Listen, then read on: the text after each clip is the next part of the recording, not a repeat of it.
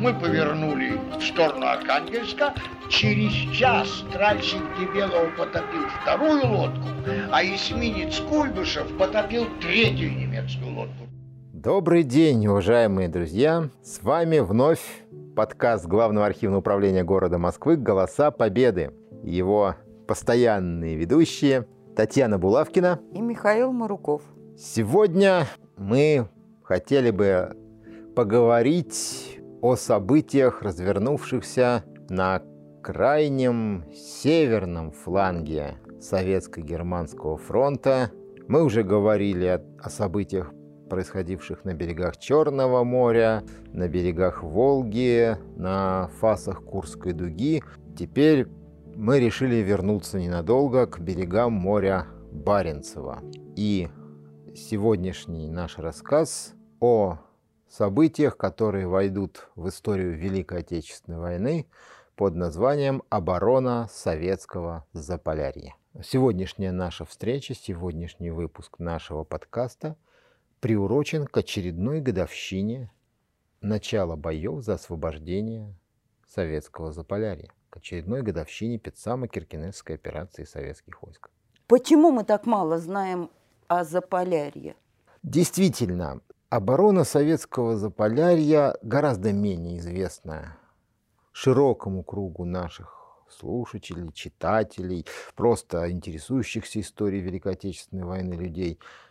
Во многом потому, что этот суровый край защищала, в общем-то, очень незначительная часть Красной Армии Советского военно-морского флота. Но как Ведь же... в начале э, войны все силы советских вооруженных сил, которые, та часть советских вооруженных сил, которая была выделена для защиты э, этого региона, насчитывала чуть более 300 тысяч человек. Извините, по сравнению с миллионными армиями, движущимися на центральном или южном фасах Советско-Германского фронта, это практически ничего. Но все-таки Но... 300 тысяч человек это тоже Естественно. Серьезные если цифры. мы, если мы посмотрим на географическую карту, то нам станет еще интереснее. Заполярье. Обычно этим термином называют район, находящийся севернее от Северного полярного круга, к северу от Северного полярного круга. А какие моря омывают? Вот.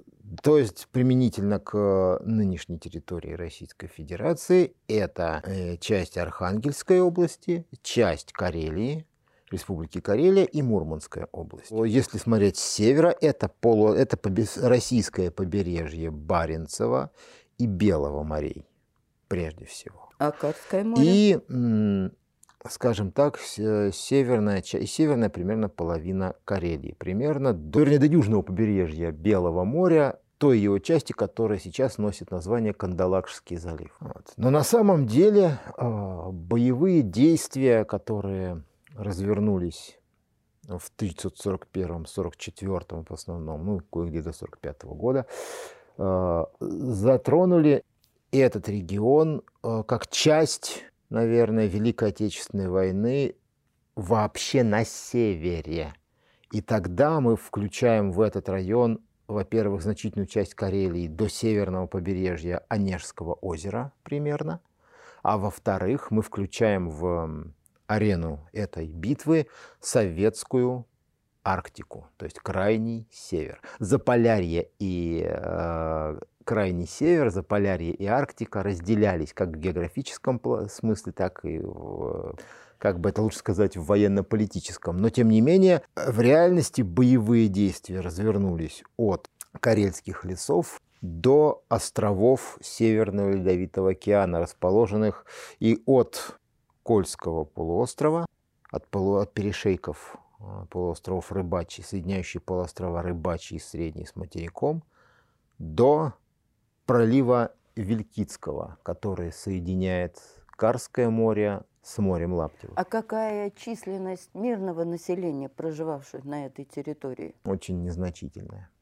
Очень незначительная. Эти районы э, представляли собой по большому счету пустыню. И именно, кстати, этим э, объясняется то, что мы о них так мало знаем. Ну, одно дело, когда война за, затрагивает миллионы жителей крупных городов, э, на, освоенных и даже перенаселенных сельскохозяйственных угодий. И другое дело, когда ареной боевых действий становятся районы, где на десятки квадратных километров приходится один местный житель. Ну, то есть практически наши вооруженные силы и вооруженные силы нашего противника. А, кстати, что за объединенные силы противников Заполярья? Это немцы? Да, это прежде всего э, немецкие войска и их союзники потому что боевые действия велись в том числе на территории одного из союзников э, нацистской Германии. Союзники это финны? Да. Это а прежде всего финны. Ну, Норвегия была оккупированной страной. И несмотря на то, что там имелось коллаборационистское правительство, все-таки, да, вооруженные формирования из числа граждан Норвегии против Советского Союза не воевали на этом участке фронта. Там без, без этого хватало. Но давайте так примерно обрисуем, еще раз обрисуем обстановку и те особенности, которые определили ход боевых действий в Заполярье. Вообще война в Заполярье приняла тот характер, который она приняла, во многом благодаря м, стечению обстоятельств, ну, скажем так, географического и военно-географического плана. У Гитлера не было большого интереса простите, к полярным морям. По большому счету, тюленьи богатства Белого и Баренцева морей рыбные э, интересовали фюрера Третьего Рейха постольку поскольку. А как же никелево месторождение? Вот, вы произнесли заветное слово. Никель. На территории Северной Финляндии вернее, в месте, которое сейчас уже входит в состав Российской Федерации, а до 1944 года, с 1921 входило в состав э, Финской Республики, и называлась она тогда Петсамовуона, сейчас это Печенга, ему вернули, можно сказать, историческое, древнее русское имя, вот, находился единственное единственное, я подчеркиваю, на контролируемой Третьим Рейхом территории крупное месторождение никеля, так называемый никелевый горнообогатительный комбинат Колосьёки. А никель очень важен для военной промышленности. Никель – это основной элемент, который делает танковую броню броней. Без никеля производство танкового, танковой брони, вообще любой брони, просто нереально. Точно так же никель применяется и в производстве некоторых других важных элементов военной техники. То есть без никеля вести войну моторов, войну брони и снаряда просто нереально. Поэтому это защита, прежде всего, и контроль над никелевыми рудниками Пиццамо и, и, и получили отражение в плане Барбаросса. Можно сказать, э, немецкая группировка войск на территории Северной Норвегии, а там стояла отдельная армия Норвегия под командованием генерала Николауса фон Фалькенхорста. Вот. И основной ее задачей была, была задача, как ни странно, оборонительная. Она должна была сохранить для Германии Петсамский никель именно для этого была предпринята, э, была предпринята целая серия операций. Во-первых, и сосредоточение немецких войск в Северной Норвегии, и развертывание там ну, группировки специальной, и оккупация по согласованию с финским правительством района Пиццаму. Это так называемые даже целых, целых, целых две немецких операций было проведено под этим соусом, так называемая операция «Северный олень», операция «Рентир», и э, две операции под звучным названием «Голубая лисица» Блауфукс. Притом их было даже две. Блауфукс Ein und Blaufuchs 2. Вот. Э, вообще, такая пусть небольшая ремарка, когда смотришь на название операций, проводившихся немецкими войсками и союзниками в Заполярье, э, не, не можешь отделаться от впечатления, что если по известной шутке довоенной Риббентроп торговал, торговал шампанским до прихода своего на пост министра иностранных дел Третьего Рейха, то командование немецких войск в Норвегии явно произошло из э, меховщиков.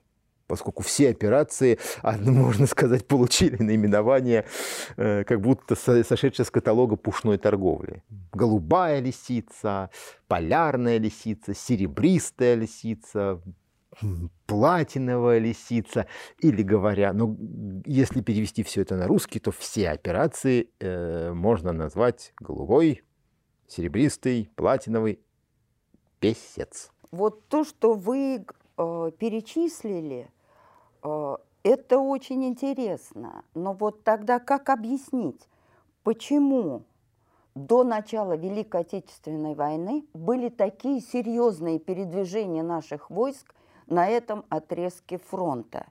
Я могу привести пример, чтобы подтвердить свою мысль. Смотрите, 14-15 июня 1941 года, то есть за неделю до начала Великой Отечественной войны, 122-я стрелковая дивизия по приказу командующего Ленинградским военным округом Попова была выдвинута к государственной границе. Дивизия должна была прикрыть Канделакское направление. То есть оно имело стратегическое значение в случае успеха войны а, противник выходил бы на Кандалакшский залив Белого моря и отрезал бы Кольский полуостров, где никелевые месторождения, от э, наших районов. 19 июня 1941 года начали выдвигать границы первую танковую дивизию. 21 июня 1941 года по тревоге подтянули 52-ю стрелковую дивизию, которая дислоцировалась в Мурманске. И в ночь на 22 июня, в ночь 1941 года перебросили два полка, разведывательный батальон 14-й стрелковой дивизии к границе. Как же так? Почему здесь не боялись, что мы подаемся на провокации, что мы начинаем действия сами, первые? Почему именно на этом участке фронта мы не побоялись поддаться на провокации? Ну, давайте честно скажем, что до 22 июня участков фронта у нас не было. У нас были участки государственной границы Советского Союза. Фронтов еще не существовало. Фронты значит, откроются только после начала боевых действий. А передислоцировать войска на своей территории любое государство имеет право, как ему заблагорассудится. Тут уж, как говорится... Согласна. А почему на других участках границы мы не передислоцировали так войска? Ну, давайте посмотрим еще раз на географическую карту. И, собственно говоря, еще раз вернемся к вопросу о том, почему немцы, немцы сначала начинали эту операцию как бы оборонительной. Основную тяжесть войны в Заполярье вынесла в годы войны 14-я армия которая с началом войны вошла в состав сначала Северного, потом Карельского фронта. Мотострелковая. Она относилась к, фактически тогда к Ленинградскому, потом к, к военному округу, ну, поскольку приграничная, хотя частично бы она комплектовалась из Архангельского военного округа.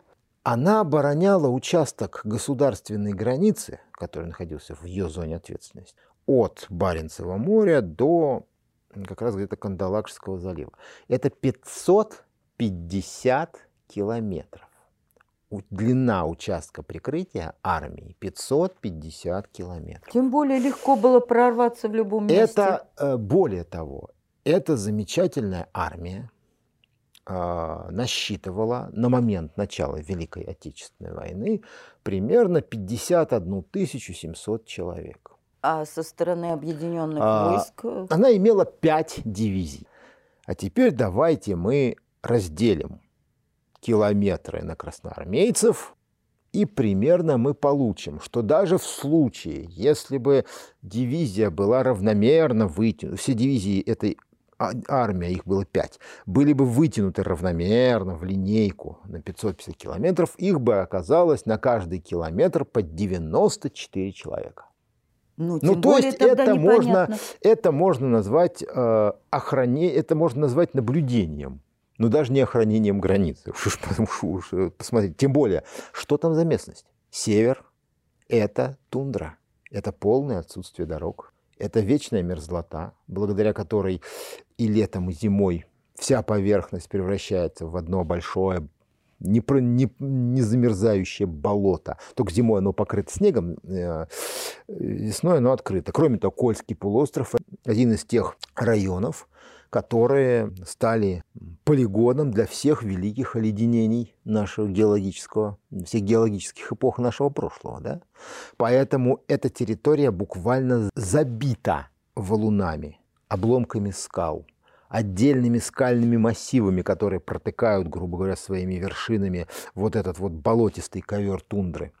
То есть, по большому счету, это практически непроходимый пустынный район – Чуть южнее, через э, сплошную полосу болот, постепенно начинает расти лес, который превращается в, дремучую, в дремучий лес э, образца, как говорится, Северной Карелии где тоже основным, э, основными деталями рельефа являются лес, болото, речушка, озеро. Соответственно, в, на этих сотнях километров государственной границы и десятках тысяч квадратных километров территорий боевые действия какие-то были возможны прежде всего вдоль очень немногочисленных дорог и применительно к прикрытию определенных районов, там, где жили люди, грубо говоря. Соответственно, передвижение любых воинских частей там тоже возможны только по очень ограниченному количеству, мягко скажем, на редкость плохих дорог местных. Железная дорога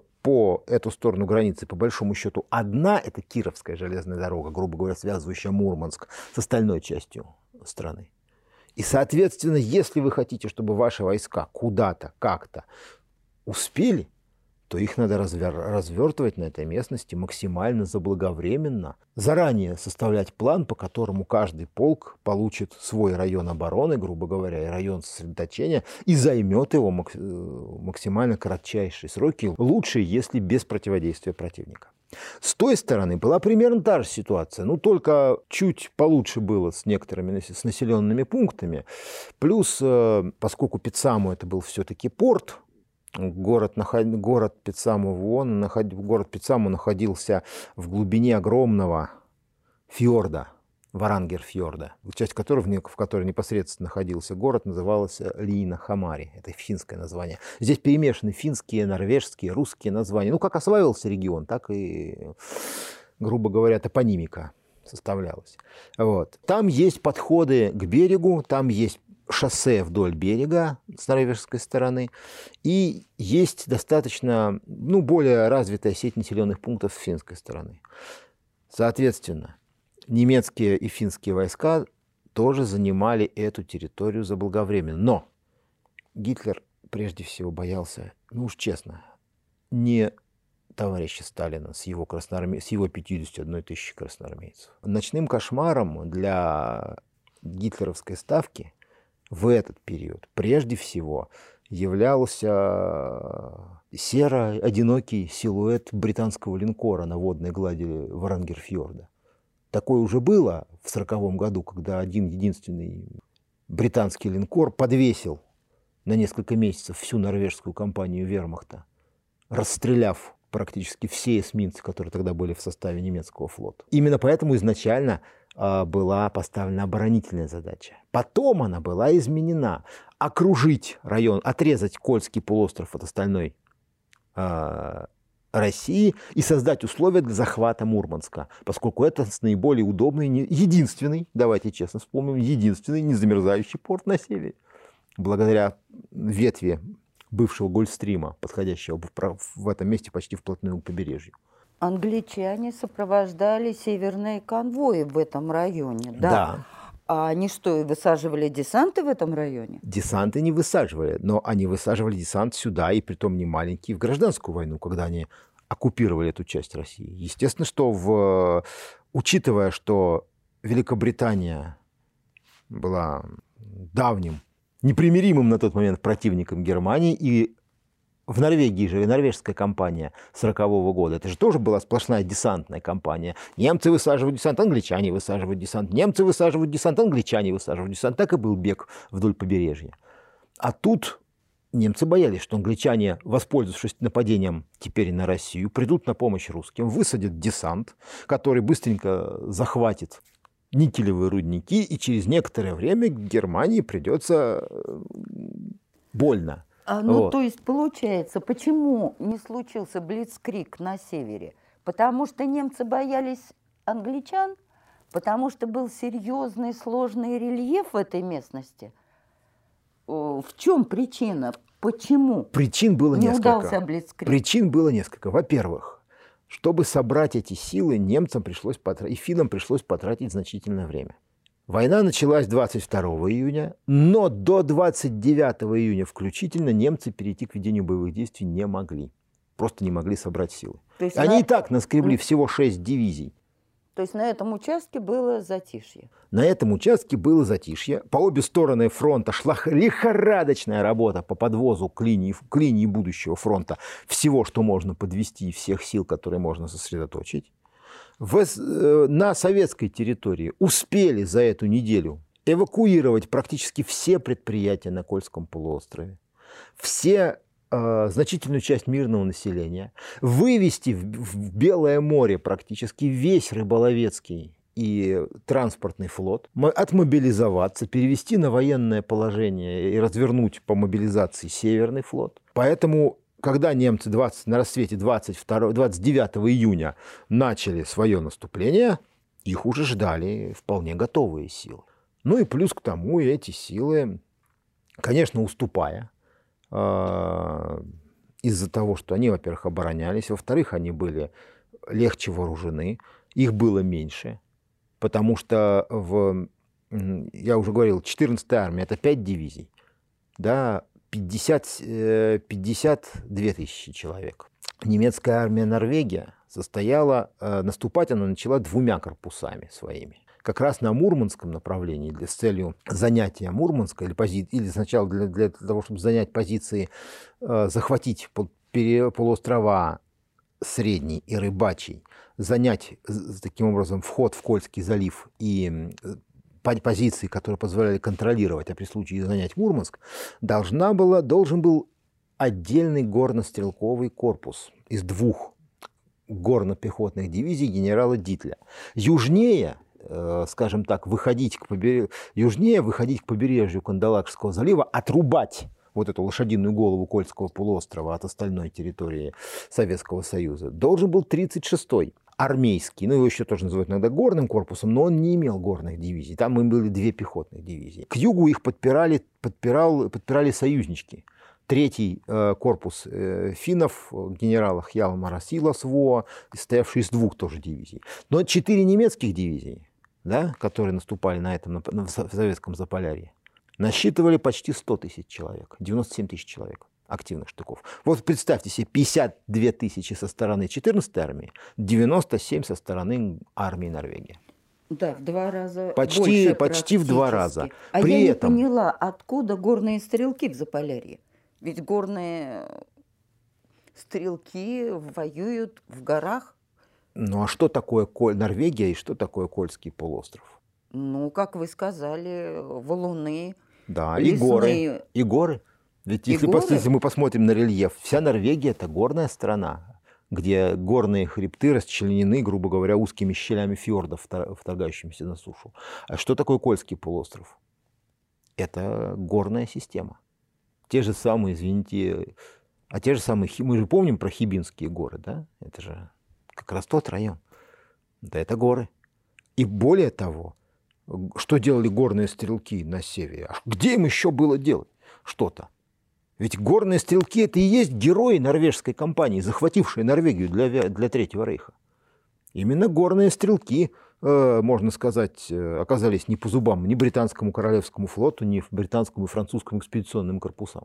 Именно они тогда были героями Нарвика, самого северного, как раз это была самая северная точка, где немцам удалось высадить десант. И именно горные егеря удержались там и обеспечили захват. После этого их фактически э, там были, были сосредоточены две э, дивизии. Горными егерями командовал очень волевой, энергичный генерал Эдуард Дитль, который очень энтузиаст горной войны. Горные егеря, это, извините, горные стрелки, это очень высоко подготовленные части, прекрасно подготовленные прежде всего как раз для действий малыми группами или в индивидуальном порядке на самой сложной местности, прекрасно умеющие ориентироваться в горах, преодолевать горы при помощи альпинистского оборудования, прекрасно умеющие ходить на лыжах, потому что во многих горах тоже грубо говоря, грубо говоря, лежит снег на определенной То есть классические диверсанты. Ну, классические элитные войска, я бы сказал. Не, не сказать, что диверсанты, потому что они прекрасно умели воевать и в общевойсковых, скажем так, боевых порядках. Они сочетали в себе а умение что ж тогда прорываться. таких высоких профессионалов, горных стрелков, остановил на нашей территории? Да как вам сказать? Красноармейцы. Там были, кстати, не только горные стрелки. Южнее это, южнее это было, да, было тоже несколько немецких пехотных дивизий, в том числе. А еще даже целая, ах да, еще целая дивизия СС, можно сказать, дивизия СС Норд, которая была, должна была наступать, кстати, на Кандалакшу. Вот вы как раз упомянули о первой танковой дивизии, которую разворачивали в, э, на помощь 14-й армии. Вы, кстати, не сказали того, что дивизия-то на севере была новичком, потому что приехала она в Карелию прямиком из-под Пскова, где базировалась. Так а получается, вот. вы обрисовали такой рельеф местности, как там можно было танки использовать? Там О, же не было дорог. Честно говоря, э, немцы не использовали. У них было всего несколько танковых рот, которые они попытались там использовать. И использовали они их в основном не на Мурманском направлении, а южнее, в Карелии. Вот, потому что там, ну, хоть как-то можно было ездить. А, а как вот советск... же наши использовали танки? Как? О, Описание эпического драп-маневра из дивизии СС «Норд», встретившейся со, с советскими танками во время своего победоносного марша, в советскую Карелию оставили все наблюдатели, и немецкие, и финские. Ну, потому что более эпического драпа э, ни вермахт, ни войска СС не выдавали, наверное, за все четыре года войны на Советско-Германском фронте. Вдумайтесь только, увидев русские танки, бравые эсэсманы оседлали свои мотоциклы, автомобили, и, несмотря на пересеченную местность, на отсутствие дорог и так далее, отступили за полдня на 80 километров вглубь финской территории. А тогда возникает вопрос, как прошли наши танки? ну как, э, выходя из строя, натыкаясь на, э, на каменистые осыпи, теряя на них гусеницы, попадая в, в, в бурелом, ну, кое-как, постепенно. Притом учтите, представляете себе, и дивизия из-под Пскова ни разу даже, грубо говоря, не, не проводившая учения в этих местах. То есть механики-водители не подготовлены к, к эксплуатации танков в таких условиях. Башнеры, грубо говоря, командиры танков не знают, что они увидят за следующим поворотом лесной, лесной То есть дороги. Были новички абсолютные новички, местности. абсолютные новички. Но даже это им не помешало, да, можно сказать, уронить боевой дух э, самой северной эсэсовской дивизии так, что он, в общем-то, больше так никогда никуда и не поднялся. Финнам пришлось потом очень долго успокаивать и отпаивать своих э, союзников финской водкой. Но вот они остановили немцев. Нас, а на, нас э, под Мурманском пограничники остановили. Три заставы сражались до последнего. Одна, одна застава продолжала биться 19 часов против практически целой горно-пехотной дивизии отошла только по приказу. Немцам удалось в первые дни наступления занять перешеек, э, отделяющий полуострова Рыбачий и Средний от э, Большой Земли. Фактически получился Среднерыбачий остров. Но на этом острове базировался Северный оборонительный район Северного флота. Там стояли береговые и зенитные батареи, которые прикрывали вход в Кольский залив. И там э, базировались, эм, соответственно, береговые части Северного флота, базировались пограничники и часть 14-й армии. Они уперлись, встали насмерть и не пропустили. Немцы внутрь, в, собственно говоря, на полуострова не смогли сделать даже шагу. Более того, сразу же началось формирование по традициям, можно сказать, гражданской войны морской пехоты. Две бригады морской пехоты дал Северный флот. И уже, извините, 29 июля, июня началось немецкое наступление, а 6 июля во фланг немецким войскам высадился первый морской десант североморцев. При этом на море господствовал Северный флот. Конечно, это, было, это выглядело малость диковато, потому что ну, на море господствовал флот, в составе которого было, э, была одна бригада эскадренных миноносцев, э, теоретически 8 кораблей, но один из них стоял в ремонте, простоял так э, аж до 1944 года, то есть 7 эскадренных миноносцев из них 5 относительно новых, а 2 еще времен Первой мировой войны. 15 где-то подводных лодок, 2, 2, внимание, это, уважаемый слушатель, 2 торпедных катера на весь Северный флот тогда.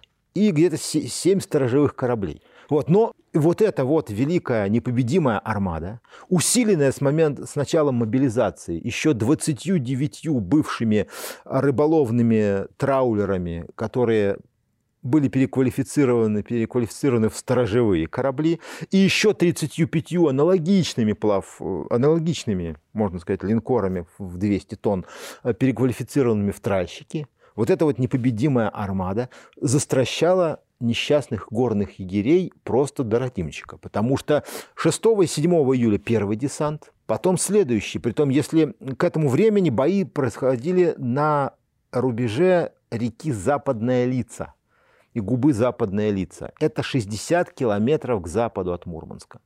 При этом на северном участке фронта, то есть на полуостровах Рыбачий Средний, и на ближайшей территории в районе так называемой высоты 115 и пограничного знака номер 36. Горным, двум дивизиям горных егерей не удалось перейти линию государственной границы Советского Союза. Это была территория, где, где даже стояла пограничная застава в итоге. То есть здесь государственная граница Советского Союза осталась неприкосновенной. Немцам удалось, сочетая постоянные маневры по обходу и охвату ну, в тундре, извините, отдельных пехотных групп красноармейцев, вот, э, подготовленными батальонами своих горных стрелков, снабженных пулеметами, минометами и автоматическим оружием, дойти до западной лицы, даже захватить плацдарм на ее восточном берегу, и в это время им во фланг ударили североморцы. Притом все, уже в, к августу 1941 года на этом направлении фронт стабилизировался немцам просто не удалось перейти через эту реку. Ну, может быть, тогда можно объяснить тем, что не смогли взять Мурманск, поэтому его с такой ожесточенностью бомбили. Ведь Мурманск попал в печальную статистику. Э, он второй после Сталинграда по части разрушений. Который... Не, не совсем по части разрушений, там немного другой показатель. Но сейчас мы, сейчас мы к этому подойдем. А, Южнее, все-таки надо, надо уж воспеть, как говорится, подвиги великого вермахта во всей красе. Южнее две немецких и две финских дивизии героически с 29 июня аж по октябрь пытались выйти к Кандалакшскому заливу, захватить Кандалакшу, захватить станцию Лоухи и перерезать все-таки Кировскую железную дорогу. В итоге Примерно к 24-й годовщине Великой Октябрьской социалистической революции, сиречь к 7 ноября 1941 года, на Заполярном фронте установился режим без перемен. И установился он примерно на таких рубежах. В 60 километрах к западу от Мурман, в 90 километрах к западу от Кандалакши. Это означает, что э, немецкие войска грубо говоря, помогли финнам отвоевать ту, тот маленький кусочек бывшей финской Карелии, который отошел к СССР по итогам Советско-финской войны, но дальше они просто не продвинулись. То есть в этих местах тоже советские, советские войска остановили противника практически на линии старой государственной границы. 40 километров западнее станции Лоухи. Это было самое эпическое поражение немецко-финских войск, потому что пребывание в карельских лесах с их э, болотами, гнусом и всем остальным э, очень болезненно сказалось на боевом духе этих мирозавоевателей, и они как к мане небесной стремились к станции Лоухи, потому что в этом месте имелся единственный на, всю, на, всю, на весь этот район Карелии станционный буфет, который носил название ресторан. И именно в нем немецкие и финские офицеры назначили банкет по случаю своей победы. Но, видимо, видимо, советские войска, видимо, советская разведка об этом узнала, и в результате, да, банкет на, на станции Лоухи так и остался несбыточной мечтой немецко-финских офицеров. Можно сказать, что к 7 ноября 1941 года всем немецко-финским лисьим планом пришел полный и окончательный писец от советской армии. Ну, видимо, просто наш противник как-то не знал, что в русском языке словосочетание да, «придет писец» имеет несколько менее победоносную окраску. чем они предлагают. Если бы знали, то так не назвали. Если бы знали, наверное, наверное, бы так не назвали, да. Но, увы, ну, кто же, кто же интересовался какими-то там русскими недочеловеками, да, до начала войны. Вот, а надо было. А к этому времени, уважаемые слушатели, выяснился тот фактор, про который вставки Гитлера, может быть, конечно, и не забыли, но не думали, что он сыграет так быстро. А именно о значении советского Заполярья как конечного пункта маршрута снабжения СССР военной помощью со стороны союзников. И более того, о значении советского Заполярья как начального стартового пункта маршрута Северного морского пути. А это, во-первых, основной, основной путь снабжения всей советской Арктики продовольствием, оборудованием и людскими ресурсами. А во-вторых, это конечный пункт, Мурманск и Архангельск, это конечные пункты вывоза из советской Арктики. А что такое в это время советская Арктика? Это, с одной стороны, империя ГУЛАГа, то есть э, исправительно-трудовые лагеря, растянувшиеся по берегам сибирских рек во многие-многие сотни километров, но занимавшиеся отнюдь не просто изничтожением врагов народа, а прежде всего добычей стратегического сырья. Тот же самый Печорский уголь и Воркутинский уголь, Ухтинская нефть, Норильский никель, тот же самый советский, советский никелевые месторождения вывозились тогда прежде всего водой по Севморпути. А конечными пунктами были Архангельск и Мурманск, где это стратегическое сырье грузилось в вагоны и отправлялось на военные заводы. Вплоть до постройки э, железной дороги на Воркуту, а это было только в 40, удалось сделать только фактически в 42 конце 42-43 года, весь вообще вывоз и все снабжение советского севера от стойбища лениводов на Новой Земле и вплоть до колымских приисков уже, в, считайте, в бассейне Тихого океана осуществлялся в основном по трассе Севморпути.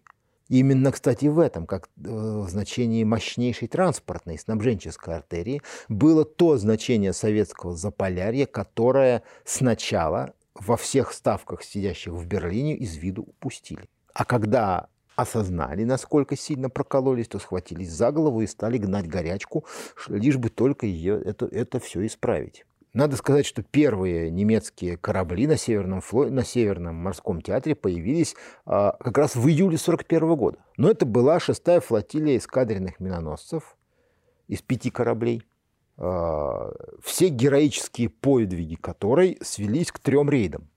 Ну, для советского военно-морского флота они оказались достаточно кровавыми, поскольку э, в ходе этих рейдов 13-14 июля 1941 года погиб в неравном бою с пятью эсминцами сторожевой корабль «Пассат», бывший мобилизованный рыболовецкий траулер с вооружением две 45 миллиметровых пушки. Погиб, не спустив флага, из экипажа уцелели только два человека.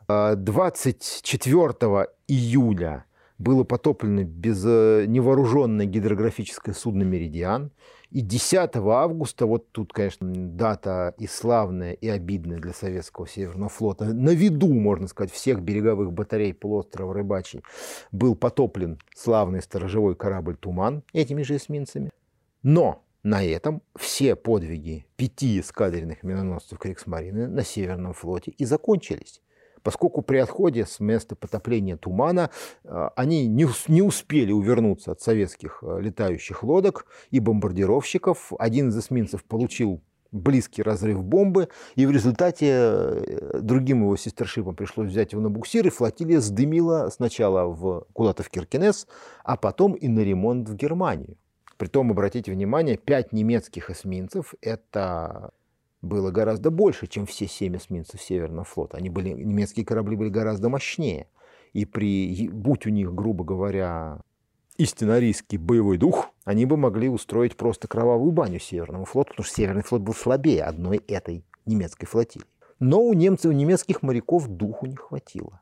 Они даже не появились в виду тех самых берегов, где в это время морской десант Северного флота выколачивал, опять же, этот же самый боевой дух из их сухопутных товарищей. Но мы можем сказать, кто был хозяином в Баренцевом, Белом море? Это была серая зона, как бы сейчас сказали. Потому что э, к зиме 41 года там стали, там, там немцы наконец осознали, насколько они по-молодежному выражаясь, лопухнулись с тем, что не придали значения коммуникации от союзников к Мурманску и Архангельску. С этого времени как раз начинается, с одной стороны, массированное воздушное наступление на Мурманск и чуть в меньшей степени на Архангельск, но до него просто лететь чуть дольше. Мурманск от немецких аэродромов был в получасе лета. Вот.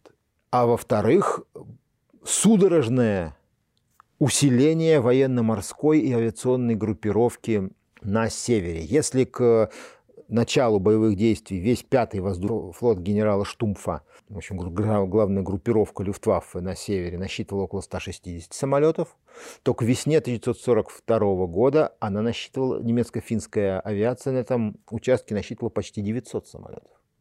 Вот. А в фьордах Норвегии обосновался, ну, можно сказать, почти весь списочный состав немецкого флота, по крайней мере, надводного.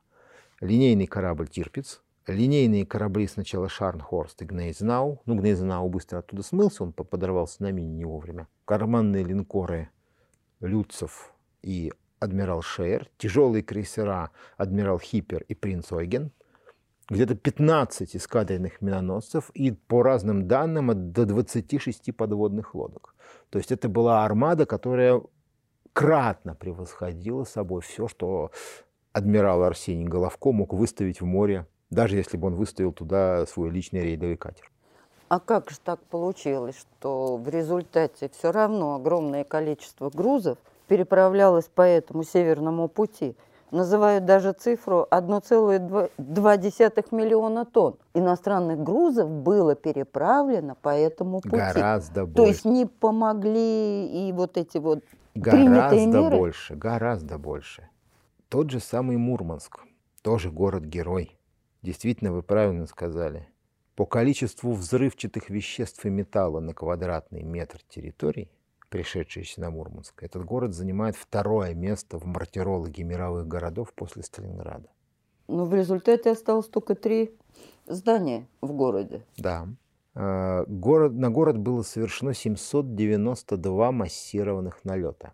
В отдельные дни город бомбили по 15-18 раз в день. А самый массированный налет, после которого Мурманск просто перестал существовать, пришел, приходится, кстати, на очень на известный вам э, период. Накануне отправки печально знаменитого каравана ПК-17 в Россию. 18 июня 1942 года Пятый воздушный флот практически стер Мурманск с лица земли.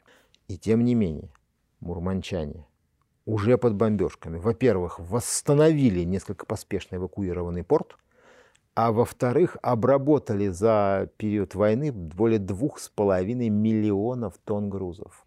Они разгрузили, только разгрузили четверть тысячи, то есть более 250 крупнотоннажных морских транспортов союзников, пришедших в, в этот город. Более того, Мурманск хотя основным портом разгрузки был все-таки Архангельск, он был связан с остальным союзом более прочной железнодорожной связью, но Мурманск стал одной из главных ремонтных баз, обеспечивших войну на Северном Ледовитом океане. Мурманчане вот во всех в этих условиях, когда, грубо говоря, жить-то было негде, не то, что, не то что работать, сумели отремонтировать 544 транспортных судна, и своих, и союзнических, и 600, почти 650 боевых кораблей. То есть Мурманск стал главным пунктом обеспечения именно конвойной службы, которая обеспечивала прохождение и союзных конвоев, и арктических конвоев. Мы должны здесь разделять. В англо-американской современной историографии это не разделяется, и отсюда это переходит в, и в нашу историю. Но надо разделять, во-первых, северные союзные конвои в СССР, мы знаем, их было 78 за годы войны. И арктические конвои. Это конвои, которые шли в советскую Арктику или из нее. Это были, скажем так, конвои по внутренним водам СССР, по арктическим водам СССР, либо из Арктики на Дальний Восток, либо с Дальнего Востока по, а, в Арктику. То есть это разные конвои? Это разные конвои. В англоамериканской э, историографии они все арктические. Арктические, правильно, в Арктике. Вот. Пусть там русские разбираются, какая, где у них одна Арктика, где у них другая. Кстати, в, если союзных конвоев было 78, то по Арктике было проведено почти полторы тысячи конвоев, 1471. И в них совершали, совершили рейсы туда-обратно, притом некоторые корабли, проходили, некоторые суда а, проходили один раз, либо на Дальний Восток, либо с севера, а некоторые работали на этом бассейне всю войну. А чем в общей сложности конвои отличались от э, в общей, арктических конвоев? В общей сложности более двух с половиной тысяч судов ходило по этим маршрутам. Ну, отличались, во-первых, зоной действия, Союзный конвой – это конвой от Исландии или Великобритании до Мурманска и Архангельска, и обратный конвой от Мурманска и Архангельска до... англичан. Который выходит, да, который контролировался э, прежде всего до дистанции сначала в 100, потом 30 миль от Кольского залива э, Северным флотом, а дальше британским Королевским флотом. Это уже была их зона ответственности. А вот арктический конвой – это целиком и полностью конвойные операции советского, прежде всего, торгового флота, морского флота, э, под охраной Северного флота и Беломорской военной флотилии. Ну, То или Тихоокеанского флота. Наши. Целиком и полностью наши. Нет, ну там, конечно, Союзники нам тоже помогали, потому что у Северного флота, например, тральщиков не хватало, поэтому английские тральщики из Йоконги ходили до Новой Земли и даже, в, и даже ходили в, в Карское море. Но основу сил, которые там работали, составляли советские корабли и суда. Тоже, как и в любой конвойной службе, существовала целая куча аббревиатур. Конвой БД, Белое море, остров Диксон, то есть, соответственно, основной конвой западного сектора Арктики. Конвой АБ, Арктика, Белое море. Целая, целая уйма этих аббревиатур. И вот, кстати, у нас в среди прочих аудиозаписей, существующих в фонде глав архива, имеется очень интересная аудиозапись. Мы однажды уже цитировали ее, когда рассказывали о советских моряках.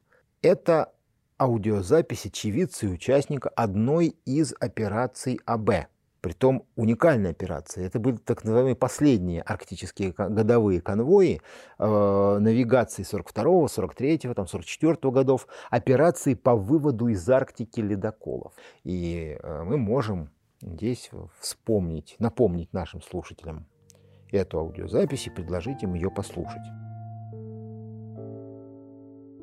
Я военный журналист но по роду своей журналистской деятельности военного корреспондента мне приходилось участвовать в очень многих эпизодах. Не то, что непосредственно, скажем, я там немца убивал, но, допустим, когда корабль находится в походе, а на этом корабле я нахожусь в этот момент, то ведь судьба у нас одна со всем личным составом.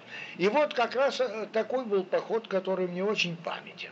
А дело в том, что несколько наших ледоколов, а наши ледоколы принимали непосредственное участие в союзных конвоях, потому что ведь некоторые были порты у нас замерзающие. Вот, ледоколы играли очень важную роль в проводке конвоя. Ледокол Сталин, ледорез вот, лед, Ледокол Иосиф Сталин Литки. как раз был ледоколом флагманским, и им, между прочим, командовал Владимир Иванович Воронин, которого знает вся Арктика. Это знаменитый ледовый капитан. Вот наша задача-то нашего боевого отряда кораблей в составе лидера Баку, на борту которого я находился, и нескольких тральщиков и эсминцев заключалась в том, чтобы встретить возвращающиеся из-за границы вот эти наши после ремонта ледоколы, встретить их в Карском море неподалеку от Карских ворот и в безопасности проводить в Архангельск. Немцы, конечно, узнали каким-то образом в этой операции, и они в районе Карских ворот сосредоточили свою волчью немецких лодок. Ну, волчья стая мы называем, потому что много немецких лодок, которые как то в одном месте наносят решительный удар. И вот мне запомнились, э, понимаете, это секунды или даже минуты, потому что морской бой бывает очень Он скоротечен. скоротечен. Да. Э, вот мы подошли к месту нашего рандеву, Вот сигнальщик докладывает о том, что навстречу нам идут наши ледоколы во главе с ледоколом Иосиф Сталин. И в этот же самый момент состоящего рядом нашего тральщика поступает команда, что слышу немецкую подводную лодку. Это, это все слилось в какой-то один крайний миг. Я стоял на верхней палубе. Я, конечно, видел только наши корабли. Немецкая лодка была под водой. И вот тут стал вопрос такой, что будет раньше?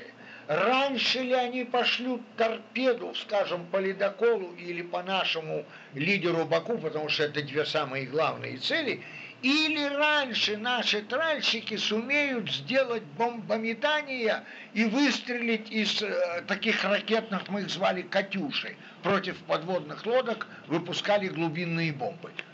И наши сделали это раньше. И вот этот самый миг, когда мы радуемся приходу наших ледоколов, нашей встречи, и в это время залпы с рядом стоящего тральщика глубинными бомбами по немецким подводным лодкам, это для меня слилось вот в единое такое секундное впечатление, а в скорости на поверхности моря появились какие-то обшивка, доски, тряпки, пятна солярового масла, и было ясно, что тральщик этот немецкую подводную лодку потопил. Кстати, одна интересная деталь. Э, я вообще-то с флотом связан с довоенного времени. Я служил свою срочную матросскую службу на Балтике, на знаменитом, легендарном линкоре «Октябрьская революция», который раньше когда-то назывался линкор «Гангут». Так вот, командовал этим тральщиком некто Николай Дебелов. И уже потом, когда мы встретились на берегу, выяснилось, что мы с Колей Дебеловым до войны встречались на линкоре «Октябрьская революция». Он курсантом училища имени Фрунзе у нас проходил практику. Такая была радостная встреча, это просто придумать трудно. Ну, мы, значит, потопили эту лодку, мы повернули в сторону Архангельска.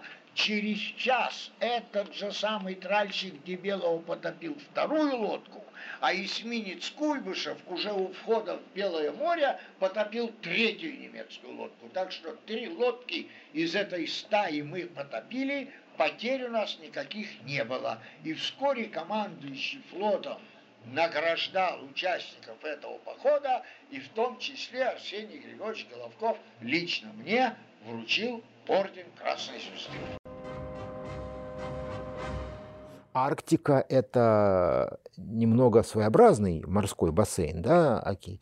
Э, навигация без ледоколов в значительной части морей Арктического Северного Ледовитого океана просто невозможно. То есть даже ледоколы летом. пробивали путь Ледоколы проводили караваны судов, за, проводка осуществлялась за ледоколом. В обычное время до пяти судов, если тяжелая ледовая обстановка, до трех судов за каждым ледоколом. Поэтому ледоколы работали постоянно, их было А несколько. эти конвои были защищены с воздуха? То есть их же могли легко Могли. подвергнуть бомбежкам? Могли. Но Люфтваффе предпочитала отбамбливаться по Мурманску, по советским войскам на фронте и по северным конвоям союзников. Они были ближе. Как же, вы говорите, тысячи арктических конвоев, и у- не было никакого желания бомбить эти конвои? А, Северный союзный конвой 10 дней телепал вдоль занятого немцами побережья всей Норвегии. В некоторых, усл- в некоторых случаях э, он подходил к побережью на дистанцию менее 100 миль. То есть это называется выпил кофе, закурил сигару, сел в кабину, взлетел, через 5 минут ты над этим караваном. То есть ты можешь с ним делать, что хочешь. Бомби его, торпедируй, заходи слева, заходи справа, попробуй с на малой высоте, попробуй спикировать из облаков, ну, что угодно. я не понимаю. А найти караван даже в восточной части Баренцева моря, это надо лететь за сотни миль над северными морями в условиях магнитной аномалии, которая там оживляется в результате каждого северного сияния. Да? Э, не дай бог полярной ночью, когда ты с трудом видишь даже свою приборную доску. Да, да кому же, это какой же доблестный германский, можно сказать, Нордзе Адлер согласится летать в таких собачьих условиях? Это только русские могли летать. Ну, то есть э, в море конвой был не виден с воздуха? Он был прекрасно виден с воздуха, потому что, на, особенно если, например, это конвой, идущий во льдах, на ослепительно-белом фоне черные или, или серо-белые громады судов, которые еще, заметьте, с паровыми двигателями, работающими на угле, ну или на мазуте, да, и за ними идет такой красивый, красивый дым. Ну тогда я не понимаю, почему не было массовых бомбежек попыток Но уничтожить эти конвои. Попытки уничтожить и бомбежки – это, как говорят в Одессе, две большие разницы. Уничтожить конвой можно, но для этого вовсе не обязательно бомбить его с воздуха, потому что подготовленный экипаж морской авиации еще потерять легко. А спасать летчиков, которые пропадут в этих бескрайних, в этом белом безмолвии, извините, ну, можно просто не спасать. Их можно а просто списать. самолеты не защищали арктические? Наших самолетов на всю, на всю Великую Арктику которое вообще-то размером больше Средиземноморья, на этот момент было меньше сотни. И летали они, в лучшем случае, 70 дней в году, когда погода была летная. Все остальное время погода зачастую стояла такая, что самолет э, либо он взлетает в тумане, либо он садится в условиях шторма. Ну, может, как раз этим и объяснялось? Вот. И этим тоже, но просто в Норвегии погода немножко другая. Там, из, э, там как раз из-за Гольфстрима другая, другая климатическая зона. Здесь-то климат арктический. Но уничтожить пытались. А, давайте мы вспомним, ведь во все, даже в художественную литературу вошла, во-первых, последующая сразу за трагедией каравана ПК-17 операция под наименованием «Страна чудес». И главным героем там была вовсе не Алиса, да, и, а вполне себе почти что более чем 10-тысячетонный броненосец германского флота адмирал Шейер – задачей которого как раз и было, был поиск и уничтожение советских караванов в Карском море. Ему удалось спокойно, незаметно, кстати, заметьте, такая 10-тысячетонная громадина, это тоже не, не, не иголка в стоге сена. И тем не менее, вокруг архипелага Новая Земля, воспользовавшись благоприятной ледовой обстановкой, по чистой воде он проскочил в Карское море незаметно для, советских, э, для советской разведки. И если бы 16 августа 1942 года ему на пути не попался ветеран арктических трасс и герой, можно сказать, освоения Арктики, ледокольный пароход Александр Стебиряков, который успел опознать его как э, неприятельский корабль и вступить с ним даже в бой. Но ну, это была отдельная песня, две 76 миллиметровых пушки против 6 280 миллиметровых. Но тем не менее, то буквально на следующий день рейдер выскочил бы на крупный караван более 15 грузовых судов и ледоколы. И что бы он с ними сделал, ну, в общем, да, начальнику главсевморпути Папай, но после этого бы оставалось только застрелиться. Ну, то есть наш корабль грудью закрыл конвой. Сначала он грудью закрыл конвой, потом э, после этого боя, во-первых, он дал возможность каравану уйти во льды, и пытаясь его отыскать, рейдер потерял свой гидросамолет, то есть он не, мог вести, не смог вести авиационную разведку. А потом, э, грубо говоря, когда 27 августа рейдер попытался обстрелять главный порт западного сектора Арктики, остров Диксон, там, его уже, там уже, грубо говоря, ждали нападения. И удалось, во-первых, рассредоточить и вывести из порта все суда. А среди них были, например, суда с несколькими десятками тысяч тонн взрывчатки на борту. Для горно-обогатительных комбинатов, для, гор... для горной промышленности. Вот. Если бы они оставались в порту, там там был бы эффект ядерного, ядерного взрыва при попадании одного снаряда. То есть экипаж корабля вот. А, во-вторых... Э, предотвратил страшную катастрофу. А во-вторых, да, во-вторых, э, там не оказалось цели, и полярная станция оказала вооруженное сопротивление. К счастью, там оказалась береговая батарея, которую планировали перебрасывать в другой сектор, думая, что тут невозможен прорыв противника. Но вот выяснилось, возможно. Мы продолжим наш разговор об истории боев за оборон... защиту советского Заполярья в следующей части нашего подкаста. Оставайтесь с нами.